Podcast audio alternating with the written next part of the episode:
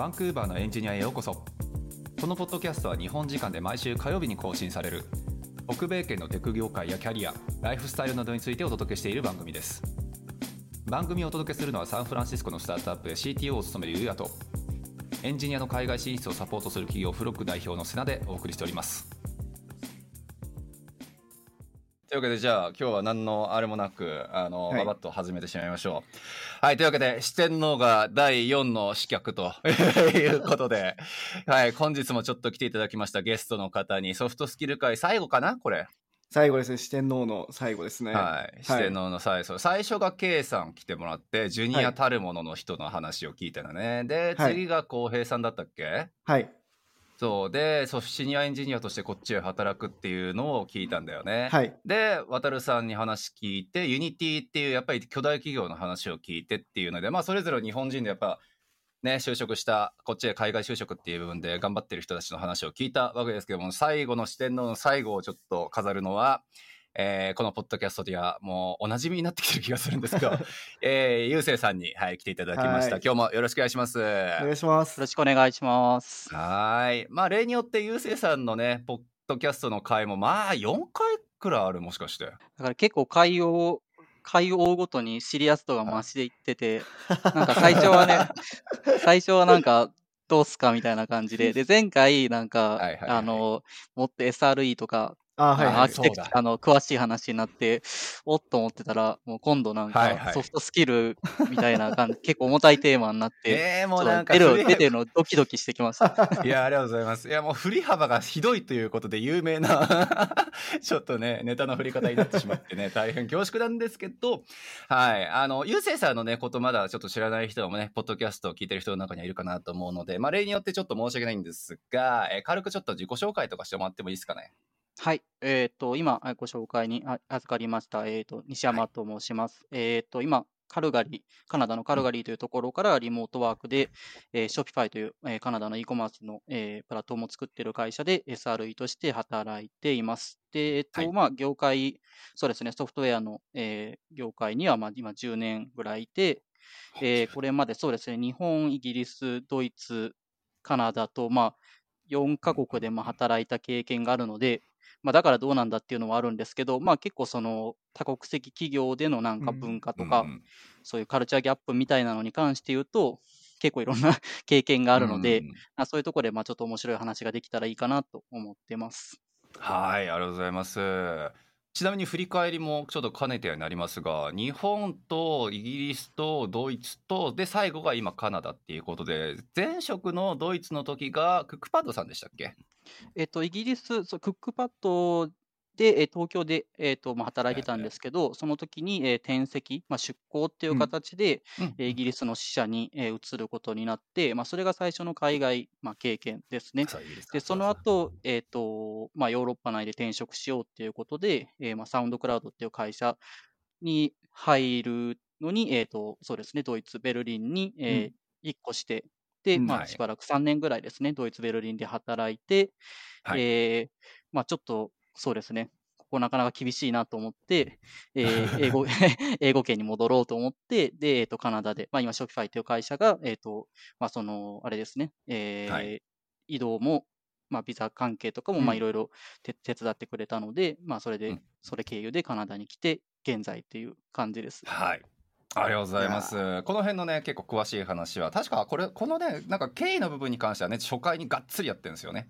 なので、ぜひそっちの方も聞いていただければなと思いますが、はい。概要欄貼っておきます。はい。お願いします。というわけで、大島先生、本日の、まあ、ソフトスキル会でございますが、はい。えー一応さっきね、軽くちょっと喋って、あの一応僕と大島さんでバンバが今回はもうソフトスキルで何大事にしてるっていうのを質問どんどんこう投げていって、うん。で、ちょっとゆうせいさんに答えてもらおうかいっていう、僕としては一番あるがありがたい流れでちょっとやらせていただけると、えーいうことになったんですが、そんな形でじゃあ僕と大島さんでいろいろ質問投げていく形のスタイルでいいですかね？はい。まあ、あとはその中、その中で、まあ、前回とか、前々回とか、今までやってきた、そのあの記事、えっと、はい7つの、えっと、ソフトスキル、持つべきソフトスキルみたいなうん、記事に絡めて何か、あじゃあここはこうだねみたいな、7つの項目があるんですけども、じゃあここはなんかそのコミュニケーションだねとか、ここは共感力だねとか、そういうのをなんか、なんか深掘っていけばいいいいいかなと思います。そうですね、OK です。まあ、3人ね、今まで喋ってきて、ソフトスキルとは何ぞやみたいなところになって、結構ね、この7つの項目、いなんだかんだ言っていど、どれかに当てはまるよねって話にもなり得てもあるし、まあ、タイトル拾いとしてはね、非常にいいものかなと思うので、じゃあ、そんな感じでやっていきましょうか。というわけで、そうですね。まあ、あのーちょっとソフトスキル界の部分で、まあ、いろんな人の話も、もう振り返りもね、ちょっとあれかなと思うので、もう早速行きましょうか。はい、じゃあ行きましょう。まあ、ゆうせいさんの経験として、えっと、最初はあれですよね、モバイルエンジニアですよね。うんそうですね。はい。でその後 SRE になられたんですよね。そうですね。で、なんかそのモバイルエンジニアとなんか SRE ってちょっとやってることが違うのかなと思うんですけども、まあ、そこでのなんかソフトスキルの違いとかってありますか？前提としては、なんか SRE ってどちらかというと、なんかチームのたためとかには、なんかなんていうんですかね、ユーザーのためよりもチームとか、そのプロダクトをこう維持するためにこううん仕事する気がしてて、僕の中では。もし間違ったらすみませんけど。のと、やっぱ一方で、やっぱモバイルエンジニアとか、ウェブエンジニアっていうのは結構カスタマーに対してこう仕事してることが多いじゃないですか。確かにものを。作ったりするのが多いのうんで、なんかそういうのでなんか違ったりするのかなというのが。ああ、でもうんまあ、それはもう間違いなくありますね。やっぱりフロントエンド、まあ、あの、大下さんもやってるはいので、多分、共感してもらえるんじゃないかなはい。と思うんですけど、やっぱフロントエンドをやってると、どうしてもやっぱユーザーの課題がうん。どうとか、で、まあ、基本的うんにその解かないといかない、いけない課題もかなりなんかファジーなものが多くて、で、まあそうですね、そのユーザーのことを、まあ、大事に考えれるか、プロダクトのことを考えれるかみたいな、まあ、やっぱそういう要素っていうのは確かに必要とされると思います。で、僕なんかは割と、あんまりそこがそんなに強くなくて、で、どっちかというとさっきおっしゃってたみたいな、まあ、その、なんか、その、レバレッジを効かして、他の人の生産性を上げるみたいな方が結構好きだったので、まあ、最初そのうんうん。CI とかを結構よく触るようになって、で、まあ、あ、そっちの方が結構楽しいなとうんうん。思って、なんか徐々にこう、どっちかっていうと、インフラとか、えっ、と、うん。そうですね、その社内に、その自分がやった、その仕事の、まあ、コンシューマーがいるっていうようなタイプの仕事を、まあ、やるようになって、うん、ね。だからまあそこでそうですね、まあ、そこをその自分で変えれるのかどうかちょっとよくわからないですけど、やっぱり向き不向きっていうのはあると思いますね。そのどこにむ自分のその興味が向いてるかっていうのは、やっぱり結構違う、違う、そのフロントやる人と、うんうんまあ、バックエンドとかインフラやる人で結構違うなっていうのは思います。えーじゃあ、なるほど、さね。最初からじゃあ結構なんていうんですかねそのチームワークとかっていうのの人を助けるみたいなところになんかチームの生産性を上げるってことなのかなみたいなところに結構フォーカスしてたってことなんですかね。そうですね。まあ、それも、まあ、いいか悪いかはともかくとして、やっぱりその自分の同僚が、だから自分がやった作業で、その見てる目の前で何かが良くなってるわけじゃないですか。例えば、えっと、うんビルドの時間が例えば少なくなったみたいなのって、まあ、すごい分かりやすいですね。よく、あの、うんで、で、例えばそのユーザーの課題をまあ解かないといけないみたいな、まあ、それももちろんすごい重要なんですけど、そのやっぱフィードバックが返ってくる時間は、時間がやっぱすごくかかるので、うんうん結局、その、じゃあ何か施策を打ちました。で、ユーザーの行動が変化、まあ、したりしなかったりするわけですけど、それで、まあ、結果に見えてくるのに、まあ、時間かかったりするので、もちろんそれができる人はすごい大事だし、まあ、一方で、やっぱりそこにフラストレーションっていうのもあるので、まあ、例えばそうですね、社内の生産性を上げるみたいな仕事の方が、そのやった仕事に対して返ってくるフィードバックは、まあ、時間が早いし、まあ、明瞭だったりするので、僕はい結構、まあ、そういうところが気に入ってますね。だからその中で、まあ、前回かなのなんか、えーと話で、まあ結構 CI とか、C、CD っていうんですか？とかは結構触りやすいじゃないですか、ウェブエンジニアとかでも。でもそれやって、その後どうすんの？みたいな。その後、結局管理とかメンテとかししなくしなかったら、そこでなんかバグが起きた時に、なんか例えば、えーと、プロダクションにリリースできなかったりとか、なんかその責任感みたいなのもあるじゃないですか。そうちょっとやって終わりっていうわけにはいかないじゃないですか。なんかその辺ってどういう感じでやられてました？そうですね、まあ、今は別に CI をやってるわけではないんですけど、はいまあ、当時を思い返してみると、まあそうですね、やっぱりその、まあ、自分がオーナーシップを持ってるんだけど、やっぱり自分がまあボトルネックになってはいけないみたいなのはやっぱりあるので、まうん。あそうですね、その、まあよくあると思うんですけど、まああえてその他の人に何かその作業をしてもらったりとか、うん。まあ、トラブルが起きたときに、まあ、うんまあ、あえてと言えばあえてですけど、まあ、自分ではやらないとか、うんまあ、そうすることで、そのナレッジがこうチーム全体に浸透して、まあ、他の人も触れるようになる。まあ、自分がそのめちゃくちゃ頑張るというより、まあ、自分、その日常的に起こるようなトラブルに関して、やっぱりみんなが対応できるようにならないとスケールしないんで、まあ、そういうところはあんまりそうですね、自分だけがボールを持たないようにみたいなことはやっぱりしないといけないかなと思いますね。なんかそういうさナレッジの共有だったりとか自分だけが持っているわけにはいかないから誰かと共有しなくちゃねとかってまあルールで何とかしてるとこもやっぱいるじゃないですか。すごい細かいこと言うとなんか Slackで例えば DM を送り合わないとか。ねえ、うん。でまあパブリックで要するにやり取りしてそのみんなが要するに見える場所でやり取りすればそのナレッジも高まっていくじゃないかって。まあロジックとしてはすごく分かりやすいと思うんですよ。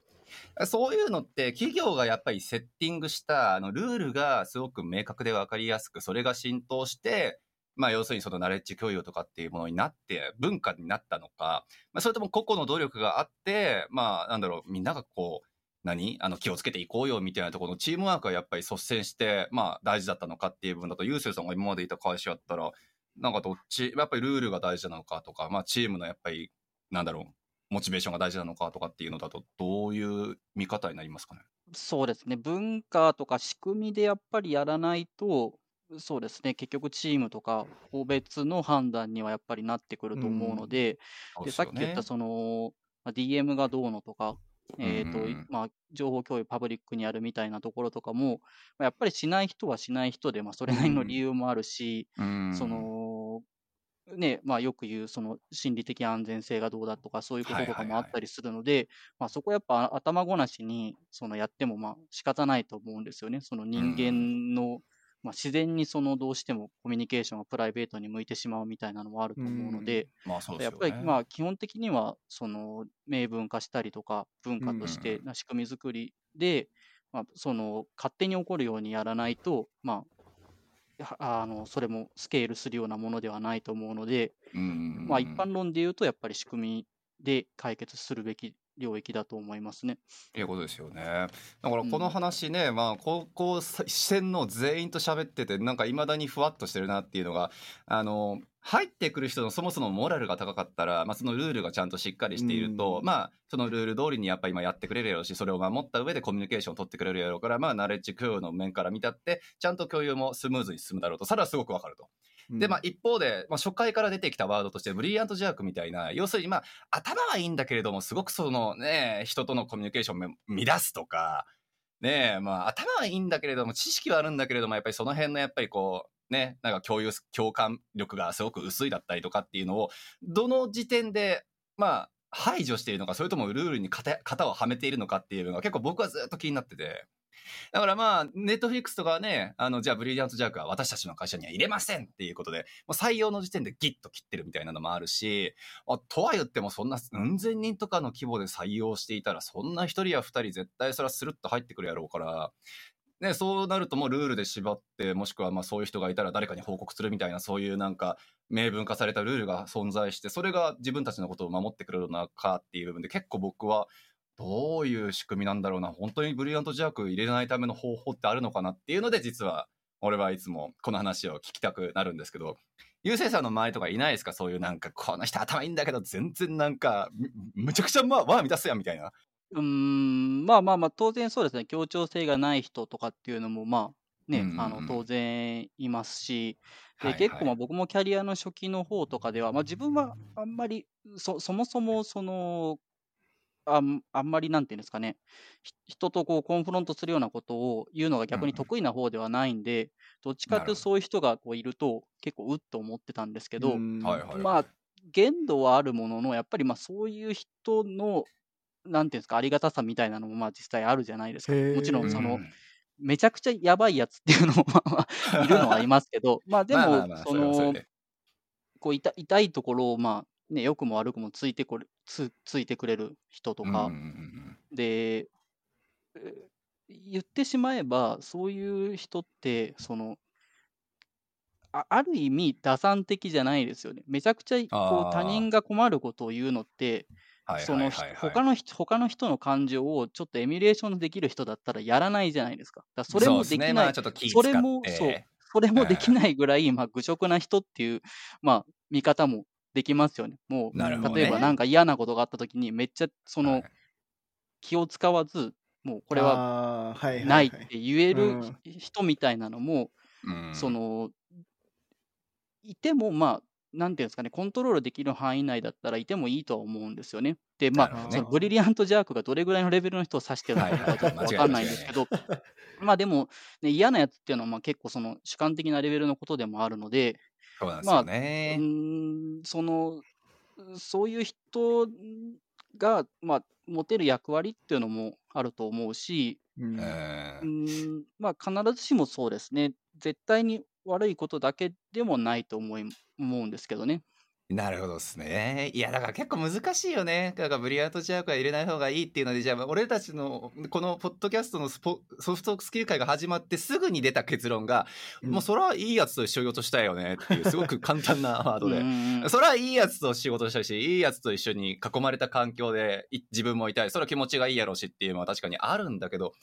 誰だっけ？あの、富樫さんやったかな？いいやつって自分にとって都合がいいやつですかっていう、なんかそういうね、かえ切り返し方をした、あの、進撃の巨人のアルミンがそんなこと言ってたな、みたいな、あの、そういう、なんかね、まあ確かにいいやつっていうのを言い換えてしまうと自分に都合がいいやつっていうふうに見えなくもないから、じゃあそれをもってしてソフトスキルがすごく整った環境に自分は身を置いてるよねっていうのが果たして正しいことなのかっていうのは今のゆうせいさんのコメントからだと結構疑問視しなくちゃやっぱりいないけなくて、うん厳しいことをちゃんと厳しいと言ってくれる人っていうのも当然その環境には必要だろうしそれは特にトップの方には必要だと思うんですよね。うん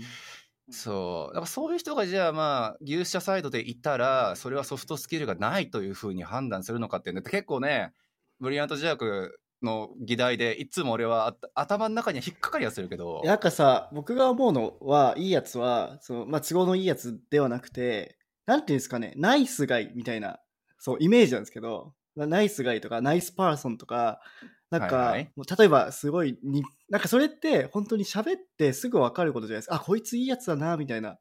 人っているじゃないですか。人当たりがいいとかっていう。ありますね。はい、はい。でも、たしでもその人たちが空気を読めなくて変なこと言うこともあると思うんですよね。うんうんうん、でもそれを包み込んでも、あ、いいやつだなって思えるような人っているじゃないですか。うん、でまあまあも、それ一方、で、なんかもっややばいやつ、嫌なやつっていうのは、なんかそういうところじゃないんですよね。なんかその、うんなんていうんだろう、その、いいやつで包み込めないというか。そう、だから、ゆゆうせいさんがさっき言った、その、変な、変なことを言ってくれるっていうのは、いいやつだから言っても許されるんですよ。うんそうですね。うん。うんだから結局、だからに前に、進みたいからねっていう。そうそうそうそう、その人は、まあ純粋に、なんか純粋な気持ちで言ってるから。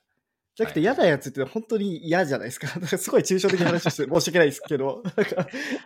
いやいや、わかるんですよ。そうただ、その線引きがすごい難しいなとは思うので、うんうそうですね。んどうしてもやっぱり人によってその好みも違ってくるし、まあ、僕もそのちゃんとええちゃんと記事を多分読むべきだと思うんですけど、僕それをちゃんと読んだことがないので、まあでもそうですね、それをその定義するのは非常に 難しいだろうなと思うので、まあそうですね。まあだからその辺はね、やっぱりネットフリックスのレベルだったとしたって、やっぱり面接のタイミングでしかおそらくまあふるいにかけられない範疇なのかなっていうふうに思うと、我ら一般人がなんかとやかく言う領域ではもしかしたらないのかなっていうふうに思いつつ、まあでもそれはそれとしてっていう意味で、まあやっぱりそのね、俺、ゆうせいさんに、まあトータルでちょっと、あの、順を追って聞きたいなっていう部分が一つあって、あの、やっぱりキャリア論の話、まず初回かなのポッドキャストの時になった時に、なんで SRE を目指したのかっていう部分でね、やっぱり、今までプロダクトを作る側でずっとまあエンジニアリング、していってっていう部分を、まあ、包括的にチームを見ることができるポジションにっていうので SR になりましたと。で、もしかしたらそう言って、まあ、プロダクトもわかる、チーム編成だったり、チームのマネジメントもできる、チームをがどう気持ちよく仕事ができるのかっていう環境も見えるっていう風になったら、もしかしたらその次には CTO とかね、もっと包括的に見なくちゃいけないポジションっていうのが見えるかもしれないって、俺結構このレールをずっと頭の中でリピートしてて、そう、ああ、そういう風な形で自分のキャリア形成を考える人って、やっぱり美しいなっていうのが僕の感想ではあって、で、そうやって自分のキャリアのことを考えてきたゆうせいさんの中で、そのソフトスキルっていう部分が必要なタイミングだったりとか、もしくは必要とされた瞬間って、おそらく何度も何度もあったんじゃないかなっていうふうには思うんですけど、そのやっぱりそのキャリア形成していく中でプロダクトを作る。で、えっと、SRE としてチームを、まあ、まとめるじゃないけれども、チームのことを考えて、まあ、エンジニアリングする。で、えっと、その後、まあ、なんだろう、まあ、CTO のところまで今から行くのかどうか、まあ、今からのキャリアだからちょっとそれは分かんないとしても、なんか、その、今までのキャリアの過程の中で、あの、ソフトスキルってぶっちゃけいるかなとか、いや、これむちゃくちゃ大事だなとかって、その重要性っていうのを感じた瞬間って、どこがあるのかなっていう、結構大島さんのね、あの、議議題とは被るんですけど、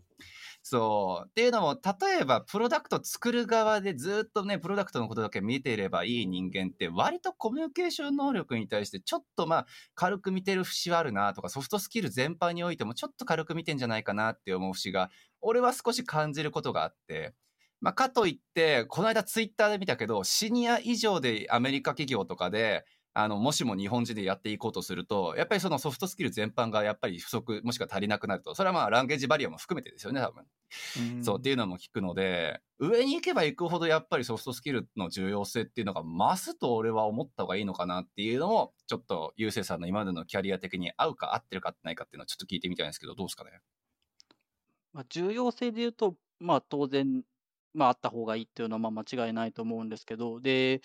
そうですね、まあ、僕はその一応シニアエンジニアではあるんですけど、まあ、そのシニアエンジニアっていうのは、そのまあ大きな会社になってくると、まあ結構その、そこそこ裾野の広いポジションではあるので、まあここまでは、まあ正直その何年かいたら、まあ来れると思うんですよね。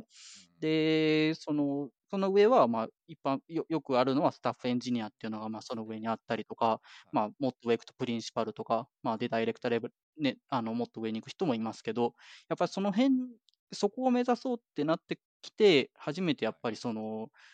そうですね、あの、かなり高いソフトスキルが要求されたりとか、さっき言ってたみたいな、まあ、言語とか文化の壁っていうのが出てくるのは、まあ、そこからだと思うので、で、まあ、よく、よく言われてるのは、その、まあ、スタッフまでは割と、まあ、ごめんなさい、シニアまでは、まあ、割とその、みんなその、そこまで来ると。で、そこからスタッフに行くかどうかっていうのは、結構その個人のもう選択だと。その自動的に発生するものではなくて、やっぱりそこに行きたい、そこを目指したいっていう人が、まあ、行くところであって、まあ、言ってしまえば、その、まあ、外資系の会社でシニアポジションで働いてて、まあ、別にその、うん、まあ、そうですね。そ、まあ、そこそこの、まあ、例えば、まあ、給料も多分もらえるし、まあ、仕事もまあ別に面白いし、まあ、別にそこで泊まっても別にいいっていう人も、まあ、たくさんいると思うんですよね。で、まあ、スタッフレベルで、その、仕事がしたいかっていうのは、まあ、自分でその決めて、まあ、やることなので、まあ、うんやっぱスタッフ以上で働いてる人っていうのは、まあ、そうですね。外資外資でスタッフレベル以上で働いてる人っていうのはやっぱ結構すごいなっていう印象が僕はありますね。ねうん、ゆうせいさん的にはちなみに次のキャリアとしてはやっぱりスタッフとかもっと上を目指そうと思ってるタイミングなんですか？ちなみに今って。まあ、そうですね。ただ、まあ、その、さっきも話したみたいに、まあ、今の会社でかなり、まあ、人も多いので、やっぱりそのですね、その、まあ、これこそソフトスキルの話になりますけど、すごいそのコンテキストを理解したりとか、それからリモートの環境で、その、まあ、クロスバウンダリーなこう仕事を、こう、ガンガンやって、で、まあ、ステークホルダーの調整してみたいなのをやるのって、やっぱすごい難しいんで、まあ、そんな、その、すパッと起こることではないなと思ってるんですけど、まあ、長期的に見たらやっぱりそれができる人材になりたいっていう気持ちはやっぱりあれあれありますね。うん、っていうゆうせいさんの目線から見てですよ。あの俺正直ねこの四天王の話をずっと聞いててさソフトスキルって結局ある程度さ日本でそれこそ56年くらい経験積んでである程度そのシニアレベルでちゃんと行動かける、まあ、ちゃんとした環境にいてで北米圏来てシニアレベルでまあねさっきゆうせさんも言った通りあある程度日本で経験があって英語力それなりにあったらシニアまではいけるやんっていうのはまあ結構周り見ててもそうだなって思うんですよ。そうで、あの、そっから先に行こうとするとかしないとかっていうのもそうなんですけど、ソフトスキルって結局、そのレベルの人たちにから見ても、結局ランゲージバリアの話になっちゃうのかなっていうのが僕の実は結論で。なんか、ゆうせいさんが仮に今からスタッフレベルになろうとした時に、そのランゲージ系のね、まあその、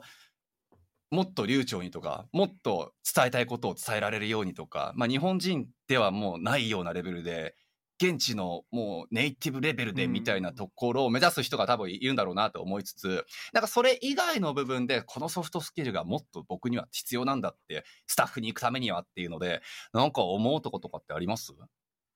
うん、まあ、言語に関して言うと、まあ、そうですね、多少、まあ、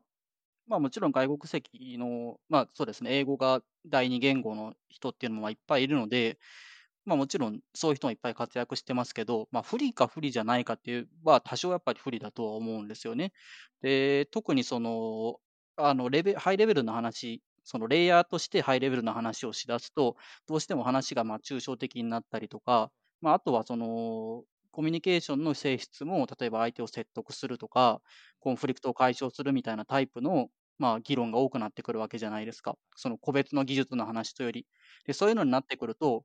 まあ、本当は理想的なのは、その何を言ってるかが一番大事で、どういうふうに言うかっていうのは、本当はそんなに大事じゃ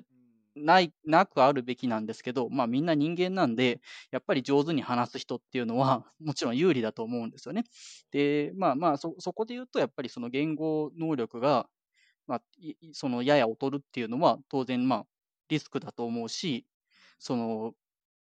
そのあるある程度のその出世したい人にとっては、最初にそのリスクとして理解しておくべきところだとは思う思いますね。で、まあ、ただ、その、まあ、その時間はかかるとはいえども、まあ、そういう、その、まあ、例えば言語能力がやや低い人とかでも、まあ、本当に、本当にその知識があるとか、みんなが必要とするやっぱ能力を持ってるっていうのが、まあ、時間はかかるけれども、そのある程度時間が経てば、まあ、証明されてくることっていうのもあるし、やっぱりその、どっかのタイミングでは、やっぱそういう人でも、うん、この人の言ってることは聞いた方が良さそうだなっていうところにやっぱり達する人っていうのもいっぱいいるので、うん、まあ不利ではあるけれども、もちろん無理では、もうあの不可能ではないっていうのがまあ僕のまあ理解ですかね。そうですね。なんかその中で、だから第二言語の人でも結構活躍されてる人いるんですよね、さっきの話だと。で、具体的にそういう方ってどういう力が強いんですか？さっきもちらっと言ってましたけど、もう少しなんか、ここがすごいとか、こういうふうに話してるとか。そうね、確かにね。うん。まあでもそれで言うと、やっぱそ、そこになってくるとソフトスキルご利用しの人は珍しいですよね。やっぱりその、ああ、まあそうよね。そのコミュニケーションで強みになってくると、まあ、うんうんうんその、どうしても言語能力って高い方が得ではやっぱりあるので、そういう意味でね。言うと、やっぱりそのドメイン知識が豊富とか、特定のスキルにやっぱ特化してるみたいな人の方うんが、うんうんまあ、そうですね、その、言語能力が、まあ、それほど高くない人で、ポジションが高い人っていうのは、そういう人の傾向の方が高いとは思います。ドメイン知識って例えば会社のビジネスロジックだったりとかもしくはあるうん。なんか特定のフレームワークが強いとかもそういう感じですか？そうですね、それはまあどっちもですね、まあ、そのうん。後者後者みたいに、うん。本当に例えばその特定の技術領域において、例えばうん。そのコミュニティでものすごいプレゼンスがあるみたいな人もあーはい、はいはい。もちろんやっぱりうん。そうですね、上にうんうんうん。あの行きやすいし、まあ、本当に代替が効かないタイプもそうだし、まあ、あとは、い。あの、社歴、その前者のタイプは多分社歴が長いタイプですね。まあそういう人はう、んやっぱり社歴が長く長くて、いろんなコンテキストを知ってて、まあそうよね。で、そのコンテキストを使って、まあ、周りに、その、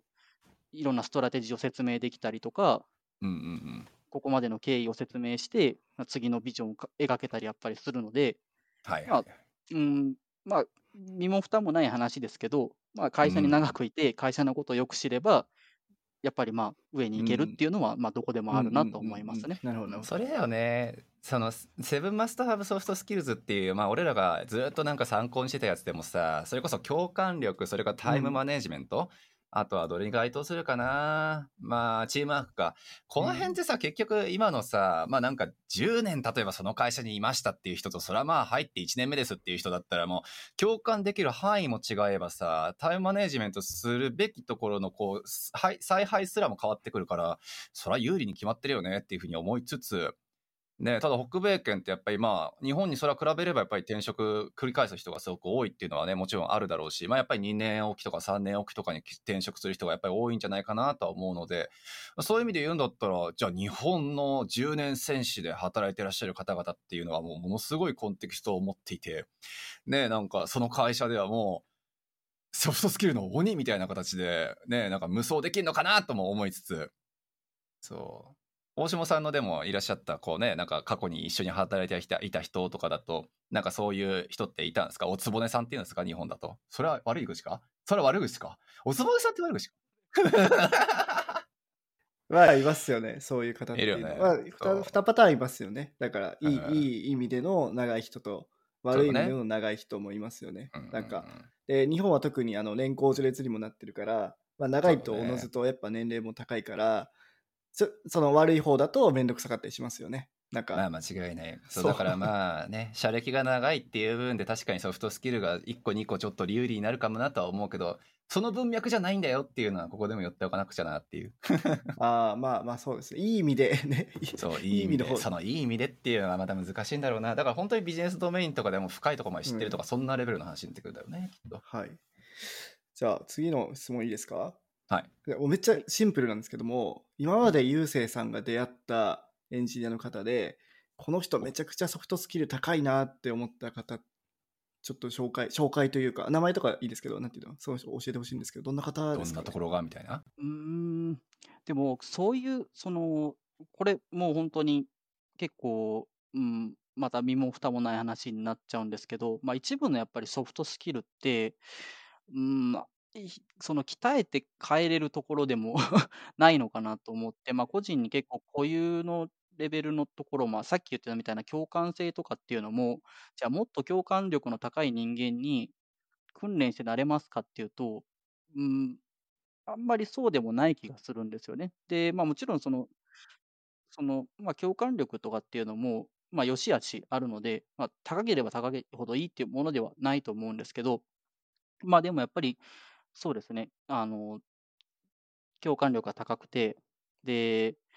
うん、他人のことを本当に例えば考えれて、でチームのに対して大きなレバレッジの効くような仕事をやっぱするような人っていうのは、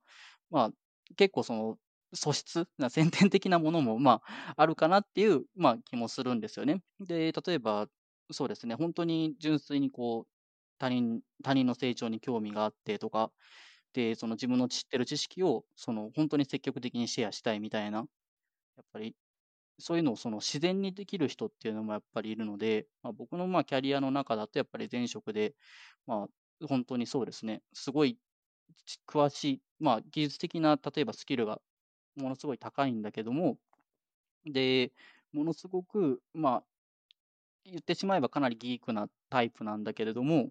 同時に、その、それを他の人にやっぱりシェアするのがすごい好きだっていう人がいて、で、そういう人がやっぱりその、毎週、その、まあ、ナレッジシェアリングみたいなセッションを設けてて、で、そうですね、その興味がある人は参加して、で、まあ、その人が結構その率先的に、まあ、質問に答えたりとかしてっていうのをやってる人がいて、まあ、こういう人はもう本当に、まあ、僕もすごいその人から学いろいろ学んだし、まあ、こういうひ人はすごいけど、じゃあ誰でもなれるかっていうとなれないだろうなっていう気はしましたね。はあなるほどね。まあ教育？生まれ持ったもの？何？っていう感じだよねきっと。いやーなんか逆にさ僕それすごい苦手というかうん。なんかやっぱりそれってなんていうの空気をああいい意味で読まない人なんだよねそれって。だからこう自分のやりたいことを純粋にこうやってってそういうこと新しいなんだろうそういうナレッジシェアとかもやったりとかするっていう、なんていうんだろう本当に純粋にこうなんか自分のこいいと思うことをやっていく人なんだなと思って、はいはいはい。ちょ僕はねちょっとできないんですよそれ。なんかちょっとみんなと足並み揃えちゃうみたいな。があって。だからそういう人すごい憧れるんですよねやっぱ。もう前の会社いました確かに。うんこれさあれじゃない？本当にその憧れるって今のワードもそうなんだけどさ、やっぱり日本で言うところのソフトスキルこの人高いよねとかこいつがいると仕事がしやすいわっていう言われる条件と、うん。なんかこっちでこの人はソフトスキルうんぬんまあうんぬんもそうやしシンプルに一緒に仕事していて前に進む、フォワードするっていう風なのと、っていうのと、なんか俺文脈違うものって結構多いなって気がしてて、さっき言ったなんか共感力もね、なんかゆうせいさんもやっぱりありすぎるとそれはそれで問題だよねって話、ちょっとさっきちらって言ってたけど、はいはいそりゃそうで、あの、日本でなんか共感力だときっとこの人は思ってるんだろうなっていうことって結構割とあって、あの、すごい俺のことを気遣って、ねえ、なんか、あの、俺の言うことすべてにイエスって言ってくれるんだけれども、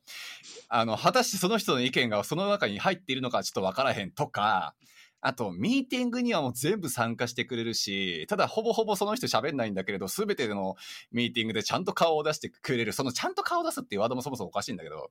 そう、とか、なんか、チームを率先して前に進めるためにするべきソフトスキルっていうのが、日本にいた時とこっちに来た時とって、まあ、その、まあ、多国籍な企業で要するに働く時とっていう部分で、変わる瞬間って俺あるんじゃないかなと思うんですけど、優勢さんの中でなんかなかったですか？日本だとこれソフトスキル高いって言われてたんだけどな、こっちだとなんか低いらしいや、みたいな。うーん、その文脈に当てはまるのかちょっとわかんないですけど、やっぱりその国とか言語圏とか文化によって、そのベースラインになるその、なんだろう、評価軸っていうのがだいぶやっぱ違うじゃないですか。で、まあ僕がその最近読んだ本で、カルチャー、カルチャーマップっていう本があるんですけど、日本では確か異文化理解力っていう、まあ、タイトルの本が、これ、これは、あのすごくいいです。僕の前職の、そうです、マネージャーが、えっと、読んでて、勧めてくれて、まあ、それで読んだんですけど、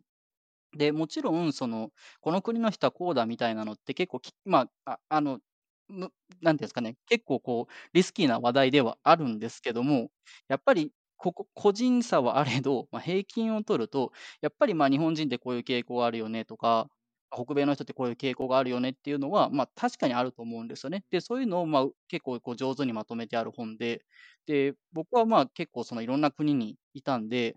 まあ割とこの本に書いてあることは自分の経験ともかなり近いし、まあ参参考にしていいんじゃないかなと思うんで、僕もこの本すごいおすすめです。で、でそれで言うと、やっぱりその、で、この本って、その、もしかしたら、その、アキさんがもうすでに話してるかもしれないですけど、まあ、いろんなその文化の評価軸があって、まあ、例えばコミュニケーションが、その、ローコンテキストとかハイコンテキストとか、ハイコンテキストとかみたいな。で、まあ、日本って、もうこの本の評価軸っていうと、ハイコンテキストの一番端のところにいるみたいな、まあ、うんなんですよね。で、実際そうだと思うんですよね。例えば、ミーティングとかしても、前提知識があって、で、知ってる、みんなが知ってることはあんまり言わないみたいな。で、逆に、まあ、逆にちょっと失礼なんですよね。あんまりこう、みんなですでにこう前提知識ともして持ってることを、なんかその、また、新情報みたいな感じで言うと、ちょっとみんな、いや、知ってるわみたいな、な、な、なるじゃないですか。で、で、結構ほ、で、北米はかなりやっぱローコンテキストな文化なんで、まあ、あの、結構、そっから言うんだみたいなぐらい、本当に、いやそれはさすがにみんな知ってるけどなみたいなところから、みんな一から話し出したりするんで、で、まあ、これも良し悪しだと思うんですけど、まあでも、うん、その、ごめんなさい、回答になってるかちょっとわかんないんですけど、その自分の、例えば僕なんかだったら日本で生まれ育ってるんで、その自分が持ってる評価軸っていうのと、自分が例えばいる会社の文化とか、自分が直接喋ってる相手の国とかの評価軸っていうのが、そのどれぐらいずれてるかみたいなのを理解しておかないと、結構そのミスコミュニケーションになったりとか、単純にその、あんまりエフェクティブじゃないコミュニケーションになったり、まあ、しちゃうことがあるので、うん、そうですね。日本だと、まあ、良かれと思って、それが、その、絶対的に悪いことじゃないんですけど、日本だと、と通じる、良かれと思ってやって、通じることが、まあ、あんまりうまくいかなかったりとか、で、逆に相手のやってることが、すごい、その、自分からすると、ぎょっとするようなことなんだけど、向こうでは自然みたいなことやっぱりあるんで、そうですね。日本、日本から来てっていう文脈で言うと、そこの多分差分っていうのは、なんとなくこう、理解しておくといいんじゃないかなって思いますね。なるほどね。これちなみに、あの、異文化理解力ちょっと俺まだ積み棒になってて、あの、全部読めてはいないんですけど、あの、よくさ、なんか、こっちの、まあ、 British ね、イギリスのコメディアンとかが、これが American English、これがインあの British English みたいな感じで、まあ、コントやるじゃないですか。でその文脈でさ、よくなんかイギリスのなんか、あの人たちは、あのこなんか、You are so great みたいな感じのレベルのものが、いやいやいやいやいやもうクソじゃんみたいな、あの、感じに聞こえたり、で、アメリカ人はもうそれがドストレートに聞こえたりとか、 brilliant まで行ってやっとみたいな感じのね、そういうなんか、なんか、意外と日本と同じような文脈でもしかしてコミュニケーション取ってないっていう瞬間って、まあなんかそういうコントだけ見てるレベルなんですけど、思なんか感じることはあって、本音を言ってないとかよね。なんかそういうのって、イギリスとアメリカとっていう分ね、まあ両方の、まあ、方とちょっと仕事したからさておきですけど、なんかかんイギリスにいた時ってそういうの感じてました？えっと、イギリスは確かに、えっと、えー北北米、北米の英語圏に比べると、ちょっと日本に近いと思いますね。ただ、ただ、その全体の中で言うと、やっぱ英語圏の文化っていうのは割と似通ってるところがあって、その相対的に言うと、英語圏の文化ってそんなには違わないですね、国によって。僕僕の印象では。で逆に、その大陸ヨーロッパに行って、例えばドイツとかフランスとかになると、全然違うなっていうところがあって、そういうところに比べるとイギリスとかやっぱりあの北米っていうのは、まあ、多かれ少なかれちょっと似てるなと思うんですよね。で、よくそのなんか北米のとかアメリカ人の方がまあストレートみたいなのも、まあ、あると思うんですけど、でも、まあ、この本でも紹介されている事例で、僕もそうだなと思うんですけど、フィードバックとかはそんなにダイレクトじゃないんですよね。そのアメリカ人とか、まあ、カナダの人もそうかもしれないですけど、えーなんか、あの、フィードバックを、こう、いいことを例えば3つ言って、えっと、その後になんか悪いことを挟むみたいな、そういうそのフィードバックをするっていう、まあ、事例が載ってて、でも本当にそうだと思うんですよね。こうアメリカの人、同僚とか、まあ、上司とかに、こう、フィードバック受けると、基本的に、その、まあ、You've been doing great みたいなところから始まって、結構その、すごいポジティブな感じで始まるんですよね。で、なんかそこを鵜呑みにして、で、実は、そう、でも、実は、実は、まあ、最後に、まあでも、まあ、こうするともっといいよみたいな、まあ、そういう、で、そこが本当は大事だみたいな。いや、面白い。やっぱそういうのありますよね。だからそういうのもなんか含めた上で文脈ちゃんと読む癖っていうのをね、なんかいろんな各国によって違うんだろうしっていうのをつけていかなくっちゃって話ですよね。うん、それは思いますね。うんいやーで、さっきの、で、これで言うと、はいぼ僕がなんかそのブリリアントジャークみたいなのがなん、なんかあんまりこう、ピンとこなくなったのは、その、その、そのジャークみたいなのも、あの、単純にその国が違うと、こいつ結構嫌だなと思うけども、それが結構ニュートラルだったり、まあ、するんですよね。で、僕、これもまあ、あんまり一般化しすぎると怒られるかもしれないですけど、例えば、その、東ヨーロッパの人とかと働くと、もの、ものすごくその、あの、なんだろう、まあ、英語で言うとコンフロンテーショナルっていうと思うんですけど、すごいその、まずひ結構否定してくるんですよね。うん。で、そういうその、まず結構ネガティブな意見をバッて言ってくるみたいなのが、結構普通の文化とかっていうのもあるんで、なるほどなんかそのね。そうなんだ。簡単にこう嫌なやつだなみたいな風に、その第一印象で、まあ、決めると、あんまり良くないなっていうケースとかも、まあ、いろいろ経験したんで、まあ、もちろんその、ね、さっきの結論としては、そういうタイプの人は別に邪悪ではないっていう結論だったと思うんですけど、まあでも自分の主観で結局測ってしまうことになるので、あんまりそのいいやつみたいな、いいやつ、嫌なやつみたいなのを、まああんまりその簡単に白黒つけれないなっていうふうにも、まあそうですね。僕もそこも結構気をつけてますね。いや、それ気ぃつけないときついっすよね。だって同じ会社で同じチームの中に仮に例えばアメリカ人から最初レビューもらって、むっちゃポジティブなとこから入ってレビューしてもらったよ、やったぜっていうふうに思っていたら、次の瞬間じゃあ、どっちヨーロッパ、東ヨーロッパの方からレあのレビューもらって、むちゃくちゃボロクソに言われたっていうふうになったら、それはまあ、落ち込みはすると。まあでも、そのね、差があった、ある、そのまあ、大陸間かちょっとね、あんまりそれこそ言うと怒られるけど、まあ、差があるっていうことを前提にした上でね、話を聞いてると、この人はこういう文脈で自分のことを思って前に進めようと思ってくれてるし、この人はこういう文脈で前に進めようと思ってるからっていう、そこら辺は本当にね、慣れていくしかないっすよね、多分。ううん、ん。いや、本当そうですね。うんえー共感じゃない？そこも。だから、ね。まあ、もっと言えばさ、やっぱ人それぞれじゃないですか。パーソナリティっていうのもあるから、やっぱそのこの人はまあ否定から言ってくるけどほんなんか本当のことなんていうの本当にチームのことを思って言ってるんだからいいやって一回こう飲み込む？一回ゴクンって飲み込んででなんかこう接するっていうような共感力とかそのエフェクティブなコミュニケーションってそこなんじゃないのかなっていうのは。だから嫌だからうってなって自分もこう否定で返したりとかっていうんじゃないところがやっぱりなんていうのソフトスキルなのかなとか思って。まあだからやっぱりなんだろうね。浩平さんも言ってましたけど年数を重ねるとやっぱソフトスキルとかっていうのはこう高くなっていくみたいなことを言ってたと僕は思っててやっぱそれはひ関わる人がやっぱ多いんで特に僕とかも多分5社目とかで多分ゆうせいさんとも何しいろんな会社行ってると思うからでもいろんな人を見るとやっぱりそこを一回こう受け止める気持ちっていうのが作られるじゃないですか。でやっぱ若いうちっていうかキャリア最初とかっていうのはやっぱりそれがやっぱりいろんな人を見てないからそれができないんですよね。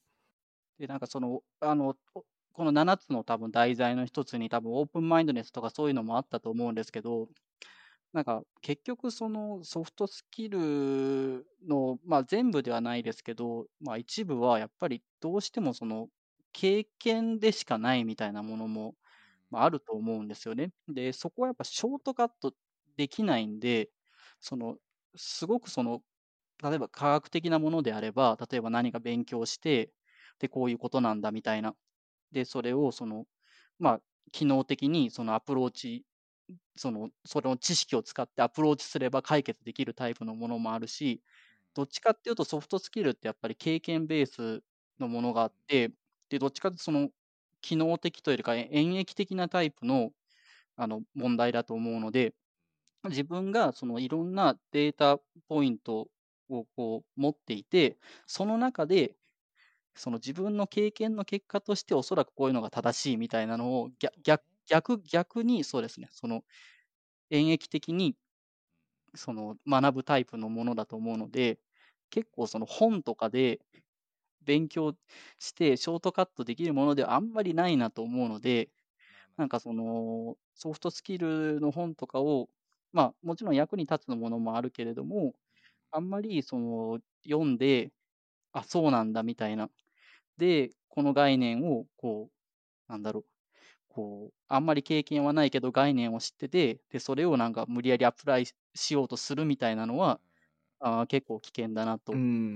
ああ。でもそれは素晴らしい。いや、だからまあね、そろそろ時間もあと30分というまとめに入らなくちゃいけないフェーズに入ってると思うんですが、まあ結局ね、このポッドキャストって、やっぱりまあこれから海外にとか、まあこれからね、北米圏、欧州、まあいろんなところに、まあ日本を出て要するにエンジニアになりたいっていう人たちがまあ聞いてるというのを前提に多分僕らは喋ってるんで、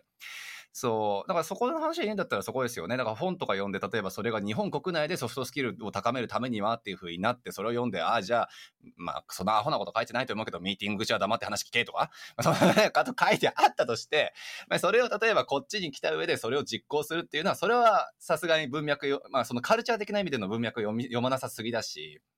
ね、さっき言った東ヨーロッパでも違えば、アメリカでも違えば、イギリスでもやっぱちょっとは、まあ、あの、いね、言い方ちょっと違うやろうしっていうところも、まあ今日、てかけ体験してみなくちゃわかんないっていうところは、前提に置いた上で、多分ね、来ないと、1体目は見そうだとは思うよね、やっぱり。うん。確かにな。だから最初からさ、できてる人もいるじゃないですか、うんキャリアの1個目で。ね。何なんでかね、そ。そういう方って、例えば教育とかなのかなって思って、まあ、ね。なんか教育を受けたところで、なんかインターナショナルな教育を受けてたとか、はいあと旅行にいっぱい行ったことがあるとか、やっぱそのそういうなんかいろんな文化とか、まあ、いろんな人を見てきてるのかなっていうのもあるから。俺これすごく飛躍しすぎでしょお前バカじゃないのって言われそうだけどさあの日本のサービスがなかなか国外に出ていかないっていう部分ももしかしたらちょっとは関係するのかなってちょっと思ったよね。そう。まあ、なんかやっぱりそのコミュニケーションだったりとか人に何かを伝えるっていう文化がこれだけもね違うっていうのは皆さん働いてみたらわかるっていうのがまあ前提にありつつその上でやっぱりまあいろんな異文化の中でサービスを開発してくる人たちとね、日本国内の市場のみをターゲットにして日本国内の人たちとコミュニケーションを取ることを前提に作るサービスとってなったらそれはもしかしたら、ね、もちろんそのなんかいろんななんで日本にシリコンバレーができないんだみたいなことを書いてるね。記事とか見ると、うん。それはまあ予算かし規模感がとか市場がとか言語がとかあとまあねあのそもそも投資するきあの投資家の数が少ないからとかまあいろいろ書いてあるけどそう、もしかしたらこういうまあソフトスキルとかその言語的な部分とかね、カルチャーギャップっていうところからもうん。読み解けるところって意外と多いんじゃないかなっていうふうには思いましたけどね、一瞬。多国籍なチームを作るとか、うん。多国籍なんかグローバルな経験をしてる人たちを集めたかなんか組織を作るとか、まあ、そういうのが必要なんじゃないかなとは思うんですけどね。まあかもしれないっていうね、ところですね。はい。ということなんですなんか逆にゆうせいさんから質問とかなんかあるんですか？質問？質問とかなんかソフトスキルとか、なんて言うんだろうね、今まで話してきてとか、なんか、そうですね。まあ、僕が、そうだな、取り留めのない話でもいいのであれば、うーん、そうですね。僕はなんかあんまり、そのさっきも話したみたいにソフトスキルみたいなのは結構ちゃんと定義できて、それを学べるっていうイメージはあんまりなくて、で、やっぱりその個々人のその人間性とかっていうのももちろん個別もそうだし、例えば言語文化でもそうだし、やっぱりそもそも差が前提としてあるので、こういう人がいい、そのソフトスキルが高い人だぞみたいな人物像を結構決めるのは難しくて、どっちかっていうとみんなそもそも全員割と違う特性のある人間がいて、で、ここ、個々人に得意、不得意な面があって、で、そういうチームをこううまくマネージして、その、まあ、個々人のいいとこを生かすみたいな、そういう、その、そもそも差が、差、ちいろんな人がいるっていう前提で、あの、まあ、話をする方が、まあ、自分的には結構好きなんですよね。で、あんまりその、うん、みんな、みんなこういう風になるべきみたいなのは、あんまり自分としては、まあ、そういう考え方は好きじゃないんで、で、がそういう意味ではさ、やっぱ自分がどういう人間か知るっていうのは結構やっぱり大事だと思うので、で、まあ、うちの会社とかでもそうですけど、まあ、ああの、まあ、妥当性はともかくとして、まあ、性格診断みたいなのとかでも、まあ、結構有名なやつとかって何個かあるじゃないですか。エニアグラムとか、あと、MBTI とか、えー僕が好きなのはビッグファイブってやつなんですけど、まあ、そういうそこそこ、まあ、権威のある、まあ、性格診断みたいなのを、まあ、受けて、で、自分にどういう特性があるかみたいなのをし、まあ、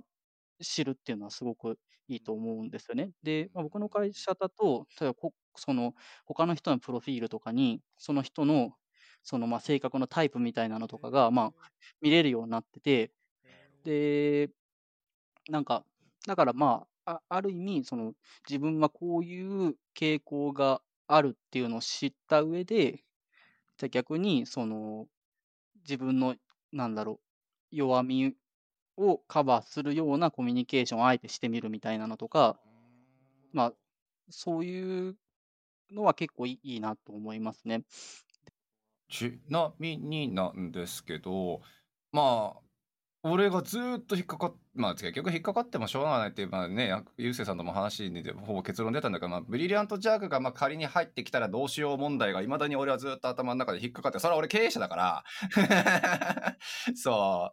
う。まあしかもスタートアップっていうかちっちゃい会社の経営者だから、そう。で、例えばよ、あの、ゆうせいさんが会社入った時に、あのーやっぱりその自分たちのその会社のカルチャーとマッチングする、マッチするのか、そのまあ、ビヘイバルテストみたいなのも含めてですけど、あのどのタイミングで、あ、自分は今この会社に受け入れられたなっていうのを感じたかっていう、例えばテストでなんかいい点数が出た時とか、なんかね、部長となんか喋った時、なんかすごい褒められた時とか、あ、この会社のこのチームでやっていくっていうのにおそらく受け入れてもらえたな。だから採用多分されたな、みたいな。それ、なんかテストとかあったら分かりやすいじゃないですか。テストで90点以上取ったから、みたいな。なんかそういうのありました？僕は、ああ、はは、ちょっと、その、パッと、それに、それに、その、なんだろう、即答できるわけじゃないんですけど、まあ自分の経験を今振り返ってみると、僕はあんまりその、いろんな会社を同時に受けたりしたことがそんなになくて、で、結局、ある程度、その、オーセンティックなこう自分を見せて、まあ、受かるところに入る方が幸せだと思うんですよね。で、その、まあ、対策とかもいろいろできることはあるけれども、基本、基本的に面接の中で一番大事なのって、まあ、あの、なんで自分はここに来て、で、どういう経緯で今、まあ、この面接にいて、なんでこの会社に自分が入った方がいいと思うかっていうのをちゃんと説明できて、向こうも、それ、自分が、だからお互いがそのメリットをその共有できるっていうことが今一番大事だと思うんですよね。で、だからその自分のここまで来たっていうストーリーが一貫性があるかっていうのが一番僕にとっては大事で、それがちゃんと説明できた時っていうのが、まあ、おそらく入れるだろうなって、まなるあ、思ほどねう、。思う時ですね。あの、なんでうちの会社受けたの？に対して、あの、家が近いからとか言わないみたいなね。いや、でもさ、これ難しいね。まあ、俺、その、まあ、言うて300人とか400人とかさ、カナダで就職するぞ、私、私、俺はっていうエンジニアさんたち、まあ、よ、まあ、一応見てきて、うん。まあ、ソフトスキルって入れていいのか、一般常識って言っていいのかっていうレベルで、やっぱりそこが足りてないなって思う人、やっぱりいるもん、正直。へそうそれそれこそまあポートフォリオとか、まあ、自分の GitHub とか草生やすとかなんかねリードミ見やすくするとかあの一周のね出し合い方をとかってそういうすごいあのエンジニアとしてコミュニケーション取れるなっていうところはちゃんと力入れてるなっていうふうには思う一方であれかいその会社受けるときあのそういうねなんかなんでこの会社がいいのかっていう部分を俺が聞いても全然返ってこないしこの人面接でなんて答えるつもりなんやろみたいな そう、うんでもそれってたまに思うのがさそのスキルだったりとか技術だったりとかそこの自分が何を作りたいのかっていうことだけが要するに一方通行になっていて、うん。そう相手が何をもってウィンとするのかっていうのを何も考えてないなっていうのは俺の中ではソフトスキルが低い。うん。そう、まあね。なんかそこってでもさゆうせいさんの話に戻っちゃうんだけど鍛えてどうこうなるかっつつうとねなんか教育？何 なんですか？いや、でも気を、気をつけることはできるじゃん。結まあそうね、局さ。うん、そう気をつけることだけどね。だから補うことはできるけど、だから、多分、ゆうせいさんはそもそもそういうの自然にできるし、もう経験もあるから、そこはもう意識する必要がないっていう、なそういうことなのかなと思って、うん、なうんんだけど、やっぱできない人ももいるじゃん、本当に、本当にね。できない人もいるそういう人はやっぱ気をつけようぜっていうのがあるのかなって思ったのと、あとはジュニアとかだとハードスキルが低いじゃん。まあそう、でそのね、ハードスキルもちろん低いところを補うためにちょっと他で頑張ってみるみたいな。そのみたいな他の一個ことはできる。っていうのが、うん、さっきの例えばなんでこの会社を選んだのにちゃんと文脈を持たせるみたいなのもだからまあ共感力とかそうそうな何でもなんだけどそう。うん。なんかチームのために何かやるのをちょっと一つ増やすとか、うん。そういうことはできるなと思ってて、うん、なるほどね。いや難しいな。なんかだだからどこまでが一体鍛えてとかもしくはねこのポッドキャストでこんないいことを言ったからお前も生きるぜみたいな感じになるのか。そう。まあでも、そうですね、はい。その鍛え鍛えるっていうか、うん。まあ、注意することとかで言うと、うんうんうん。ん。まあ、僕が結構意識してややってるのは、まあ、はい。はいこのこのできないことっていうのと、そのしたくないことっていうのをうん。こう一緒にしない、ごちゃ混ぜにならないようにするっていうのが、は結構意識してやってて、まあそんなに偉そうなこと言えるほど何かしたわけではないんですけど、まあこれ、はいはい。はいあの、まあ哲学、哲学ってほどではないですが、まあ、うんうん。酸っぱいブドウっていう、まあ、言葉があって、まあ、要するににその、ブドウが高いところにあって、うん。で、まあ、取れないんだけど、はい。結局それを、えっ、と、まあ、あれは酸っぱそうだからいらないって言って、うん。その、まあ、その取れない、届かないっていうことと、を理由つけるために、美味しくなさそうっていう、こう、理由を後からつけるみたいな、まあ、そういう現象のことなんですけど、へー。こういうのってなんかすごいいろんなとこで起きてて、はいはいはい。で例えばよくあるのは、例えば学歴はいらないとか、うんまああありますよね。マネージャーにはなりたくありませんみたいなのとか、外外外資系で働い働いたらすぐ首切られるんでしょみたいあなのとか。あまあリ、スクだけ見るみたいなやつよね、はいはい。そうそうそう。あとはフリーランスって結局総合で見たら損なんでしょみたいな、なんかわかんないですけども、ういういろんな、ね。いろんな、その、理由付けをすることで、自分のそのできないことをああ。したくないことのカテゴリーに人間ってやっぱ弱いんで、入れちゃってるってこいうどん入れるのが、まあ人間基本それは得意なんですよね。で、そうしないと、ね。そうしないとし幸せに生きれないんで、まあ、ある程度その、うん。まあ、自己防衛のために、まあ、働いてる人間の機能だと思うんですけど、気をつけないと、はやっぱりどんどんその自分ができないことっていうのはやっぱできないんだけど、本当はしたいことっていうのがどんどん直視できなくなっていくんうで、いはいはいはい。やっぱりその切り分けですね。ほその自分が自分の中のスキルセットにないんだけど、本当は結構してみたいとか、本当はできた方がいいと思ってることっていうのに、はいちゃんと向き合う。合うで、逆に言うと、できないし、したくもないってことも、明確にある場合は、それもまあ強みだと思うので、そこはやっぱりそのごっちゃにならないように気をつけるっていなるほうのは、どね。うん、したらした方がいいことだと思ってます。これあれやね、セブンマストのやつのセルフアウェアアウェアネスか？のもう一個突っ込んだ版やね。だからあれでしょ、その手が届かないあのブドウはもしかしたらワンチャン甘い可能性もあるっていうのを ちゃんとそう思えるかっていう話ってことですよね、きっと。うん、そうですね。ちゃんとその事実ではないことを、うんうんうん。あの、自分のが得がだからといって事実ではないことを信じ、すぐに信じないみたいな、そういうね。やーありますよね、ビッグテック入ってる人は例えばねなんかフリーランスそんななんか弱者がやるようなやつとかって言いたくなる人もいるのかもしれないし、まあ、正社員でね10年い同じ会社に勤めてた人はフリーランスそんなもんリスクしかないことのどバカしかやんねえよみたいな感じで思うのかもしれないし。まあそういうふうにまあね、あの決めつけてかかんないよっていう部分との延長線として自分がやりたいこととやりたくないこととできることとできないことっていう分の分別っていうところですよね。そうですをしね。っかりしていこうという。いやこれはでも確かにそうだよね。すごい決めかかって決めてかかってるのすごく俺もあるもんな多分どっかで。ちなみにその内容を人に共有することも大事なんですか？自分はこれができない、これしたくないとか。ああ、それは大事。まあ全部ではないですけど、し共有した方方がいいこともあると思っていて、で、これはさっきのその、まあ文化理解の面でもそうなんですけど、やっぱりその、はい。いろんな国の人とかいろんな言語圏の人と接すると前提知識が全然違うので、はいはい。うんあの、本当に explicit にやらないと、全然その推測してもらえないケースとかっていうのがやっぱりあるじゃないですか。いや間違いないですね。で、キキャリア面とかはやっぱり特にその傾傾向があって、うん。でうん、僕がちょっと海外でややびっくりしたのは、そもそもなんか出出世したいのみたいなのを、そのうん。意思表示してくださいみたいな まあふうにふうに言われたことがあって、日本ではあんまり僕そういう経験がなくて、やってるところもあるのかもしれないですけど、基本的にはみんなそのある程度その上をなんか目指していくのが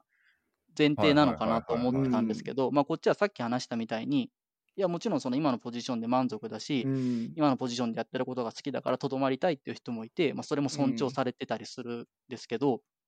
僕あんまりそれを知らなかったんで、なるほど。そう。ん。次のレベルに行きたいんですかみたいなところからうん。ちゃんと意思表示しないといけなかったりとかっていうのがあったりするので、うん。そういう自分の希望、うん、を伝えるっていうのは意外と大事かもしれないですね。なんか日本だと勝手になんか年齢とかで上に上げられちゃって、でその人明らかになんていうのスペック足りないのになんかそのスペック以上のことをやらされてみたいなヒーヒーしてるとかっていうのよく聞きますよね、でそれなんか病気で休んじゃったとかっていうのは聞いたりする話だから なんかちゃんとねなんかそれを表示なんか自分ができることできないやりたいことかとかをちゃんと伝えれるっていうのがこれ北米なんですかね？いや俺今すごく新鮮な気持ちで聞いてるもん。俺20 20歳とかでこっち来てるから社会人としてのキャリアってこっちしか知らないんですよそういう意味になったら。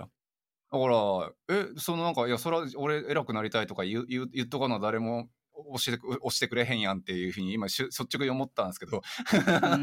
日本はその何？あのあれか？あの終身雇用の延長線みたいな感じですかじゃあなんか長いこと会社にいたら勝手になんか多分あれかな？なんか課長になって部長になってみたいな？いやとかもあるし普通にそのピースになんか当てはめられちゃう。その上から言われて、お前ここをやれみたいな感じで言われてでその人の意思っていうのはあんまないですよね正直。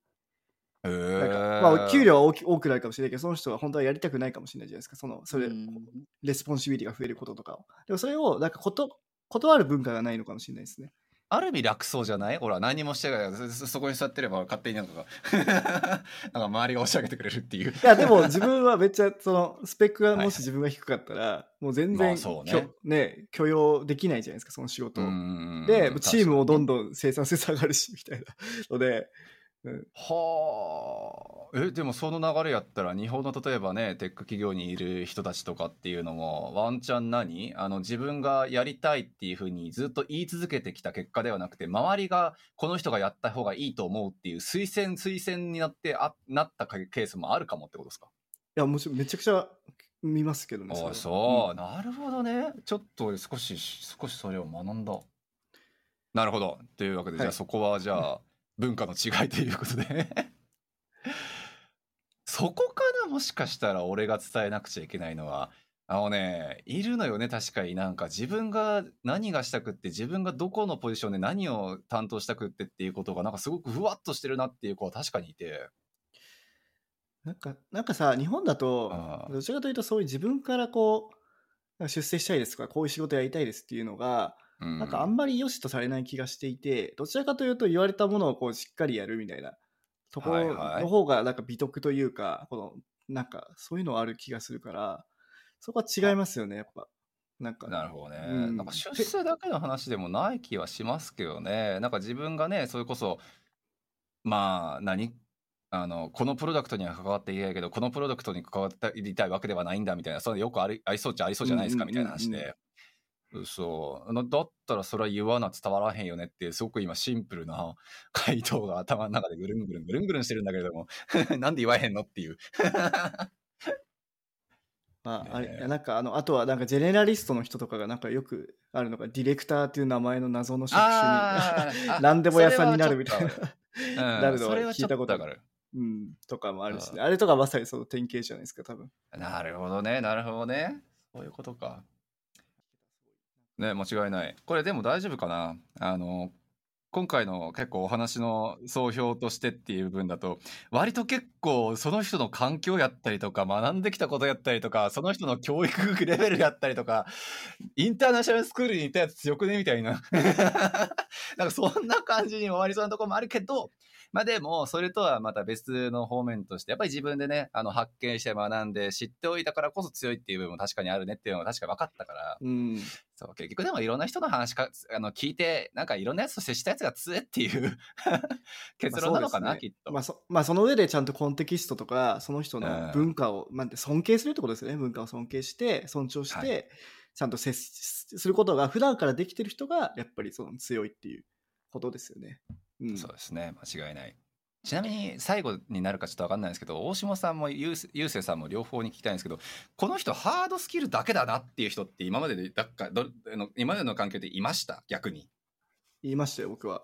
あそう。ソフトスキルというかもうなんか一緒に仕事をしたり一緒にチームで何かを作ったりっていうのがもう全般向いてないんじゃないかっていうふうに思うような人が周りにいたことってあるのかな僕はちなみにその人が結構上の一番上だったんですよね、そのエンジニアの。はいはい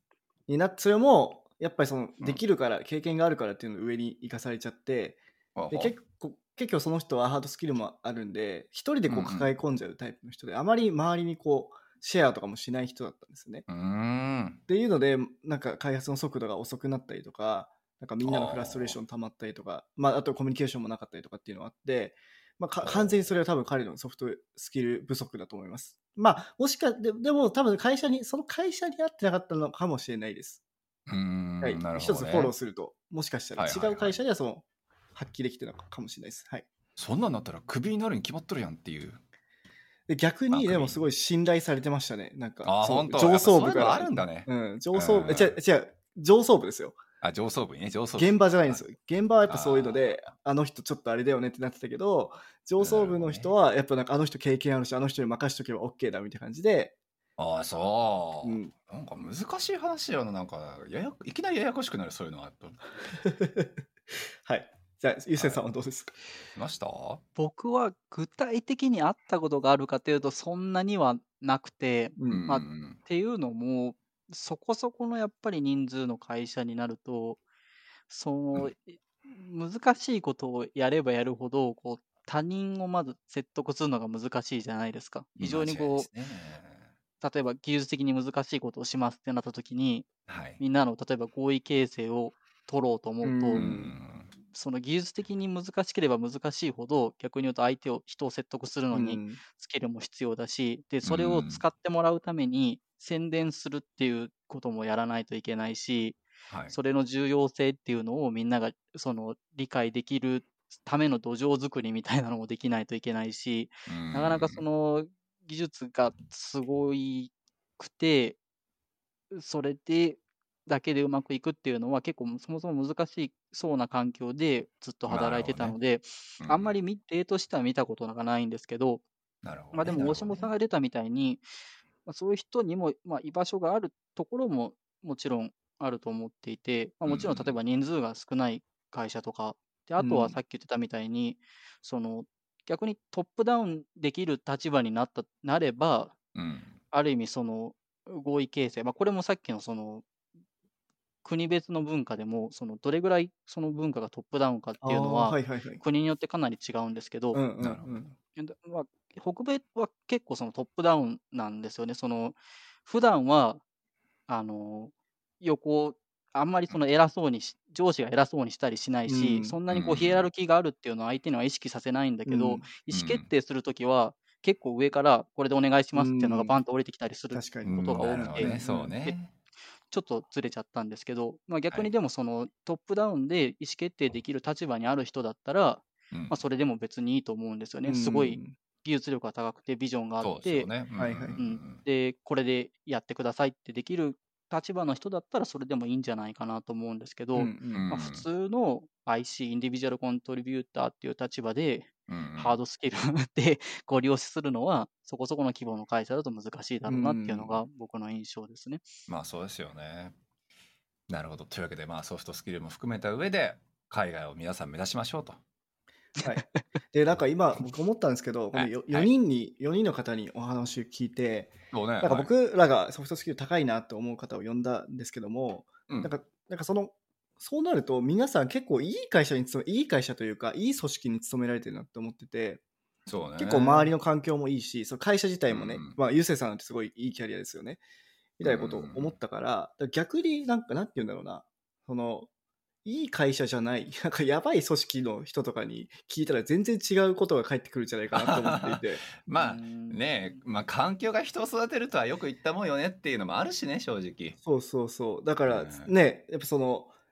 その周りに影響もされちゃうわけじゃないですか。結局、そのいい組織にいると、やっぱソソフトスキルってみんないい人が集まるから、ソフトスキルうん高い人が集まるから、まあ、おのずとみんな、その、あんまりそういう変な人もいないってなっちゃうけど、うん。まあ、一方でね、僕とかもまあその前のね、スタートアップの経験とかは結構やトップダウンの 感じだったんで、採用とかが。あなるほど、なるほど。ちょっと聞かなかったでし ょ。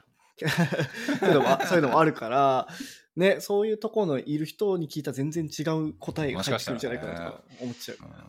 だからそれは面白いですね。確かに。だからブリリアントジャークとかでも、僕はあんまり、もしかしたらピンとこないのは、恵まれてるのかもしれないなと思って、確かに、そのちょっとまあ、てうんこんなこの人ちょっとそういう傾向あったかもなと思う人を思い浮かべたりするんですけど、まあでも別にいいとこもあったしなぐらいで済むんですよ、大体。もしかしたら、耐えれないぐらいやばい人と働働いて、働いたことがある人もまあいるとは思うんで、うん、そういう人の、まあまあ確かにね、その時は対処法が 全然違うかもしれないですね。はい。ただ、一つ言えるのは、やっぱりそういういい、だからみんなそういうやっぱいい組織で働いていきたいじゃないですか、ショピファイとかねも。ちろん。で、やっぱそういう人には、こういうみんな同じようにソフトスキルが高いんだよってことは一つ証明されたわけで、ただやっぱ目指,、目指すべきところはそこなんですよね。そうですね、間違いない。というわけで、はいこのポッドキャストの視点のの話を聞いて、こいつらになろうっていうふうに思って、切磋琢磨してたらきっとなれるということで、そうですね。はい。そういう無理やりな恐恐れ多いですけど、いやいや、本当にでも、あの、あれですね、全然僕がやってるようなことは特殊なことではないので、あの、ねいなんだろやう、なんなんで締めていいのか、なんで締めていいのかわかんないですけど、あ、そうですね。げまあ、なんかげん、多分もともとソフトスキルが高いから、多分言語化するのが難しいんだなっていうのは、やっぱり。夫いや、よくわかった、俺。正直ちょっと舐めてたもん。うん。そうソフトスキル、おい、多分ぺっちゃくちくっちゃべってたらきっと話盛り上がるよって思ったら結構意外と難しいっていうね。そう、割と個々によって何を課題と感じるかも全然違ったしね、結局。うん、そうですね。組織によっても全然違うし。いやー、はいだからそういう意味でもすごく面白かった。だからまあ、海外でね、頑張れみんなっつって、キャリアアップしようぜっていうふうに言って、ソフトスキル大事だよ。うん、それは分かったと。じゃあ具体的にっていう部分が、これだけ結構ここによって感じる部分とかね、意識が違うっていうふうになると、そう、本当に難しいんだろうなっていうふうにちょっと思ってしまった面もありつつ、当たり前は当たり前として頑張ろうとね捉えましょうっていうところもあまた改めて大事かなと思ったのではい。で、そうですね。なので、ななんだろう、これから、ね、うんあの、北米とかでやりたい人は、ぜひこはいの4人のね、あうんの、四天王のえソフトスキルに対する考え方を聞いて、ちょっとそれを参考にしていただければと思います。はいはい。でいいかな？なんかありますか、なけなければ。いいいい感じの締め方だと思います。じゃあ、また、いやいやあの、最後で恐縮です、本当に。あこれ、これで、このあれですか、この話題はここで、これで終わりって感じですか？で、もう一回ちょっと世良さんとこれ、4人と話してうんみたいな2人でこうやって、あああ、いいよ、全然締め会やりましょうの次回やりたいなと思ってます。はい。わかりました。ちょっとじゃあその辺を最後にしてっていうので、じゃあ全、全6回か7回くらいしたの？じゃあこれ俺、俺ら。これ5回目なんで、次6だって1回目のやつ2つに分け分けたでしょ？わけじゃないです、わけじゃないです。あ、分けてなかったっけ？あれが。失礼、はい失礼、申し訳ない、申し訳ない。じゃあ5回目だから全6回のパートになるの、これすごい。対策ができましたね。はい、初記録ということで。はい。はいねはい。というわけで、すみません、今日はありがとうございました。じゃまたなんか、ゆうせいさん、あのいろいろとあのお呼びすると思うので、その時はよろしくお願いします。あ、はい。あと10よろしくお願い回くらいします。ぜひぜひ読んでください。ありがとうござい20回ます。いくらいになったらちょっとラーメンおごります。や、でも、はい、こっちに来てもらって、僕も、はい、食事行きましょう。はい。あぜひよろしくお願いしますあ、ありがとうございました。はい、あありがとうございままし。したこのエピソードを聞いたあなたの感想は Apple Podcast のレビューでお待ちしています。番組チームでコメント欄を全て読んでいますので、えー今後の番組を良いものにするためにあなたの感想をお待ちしています。Spotify でお聞きの方は番組フォローをお忘れなく。フォローするだけで番組のサポートにつながりますのでご協力お願いします。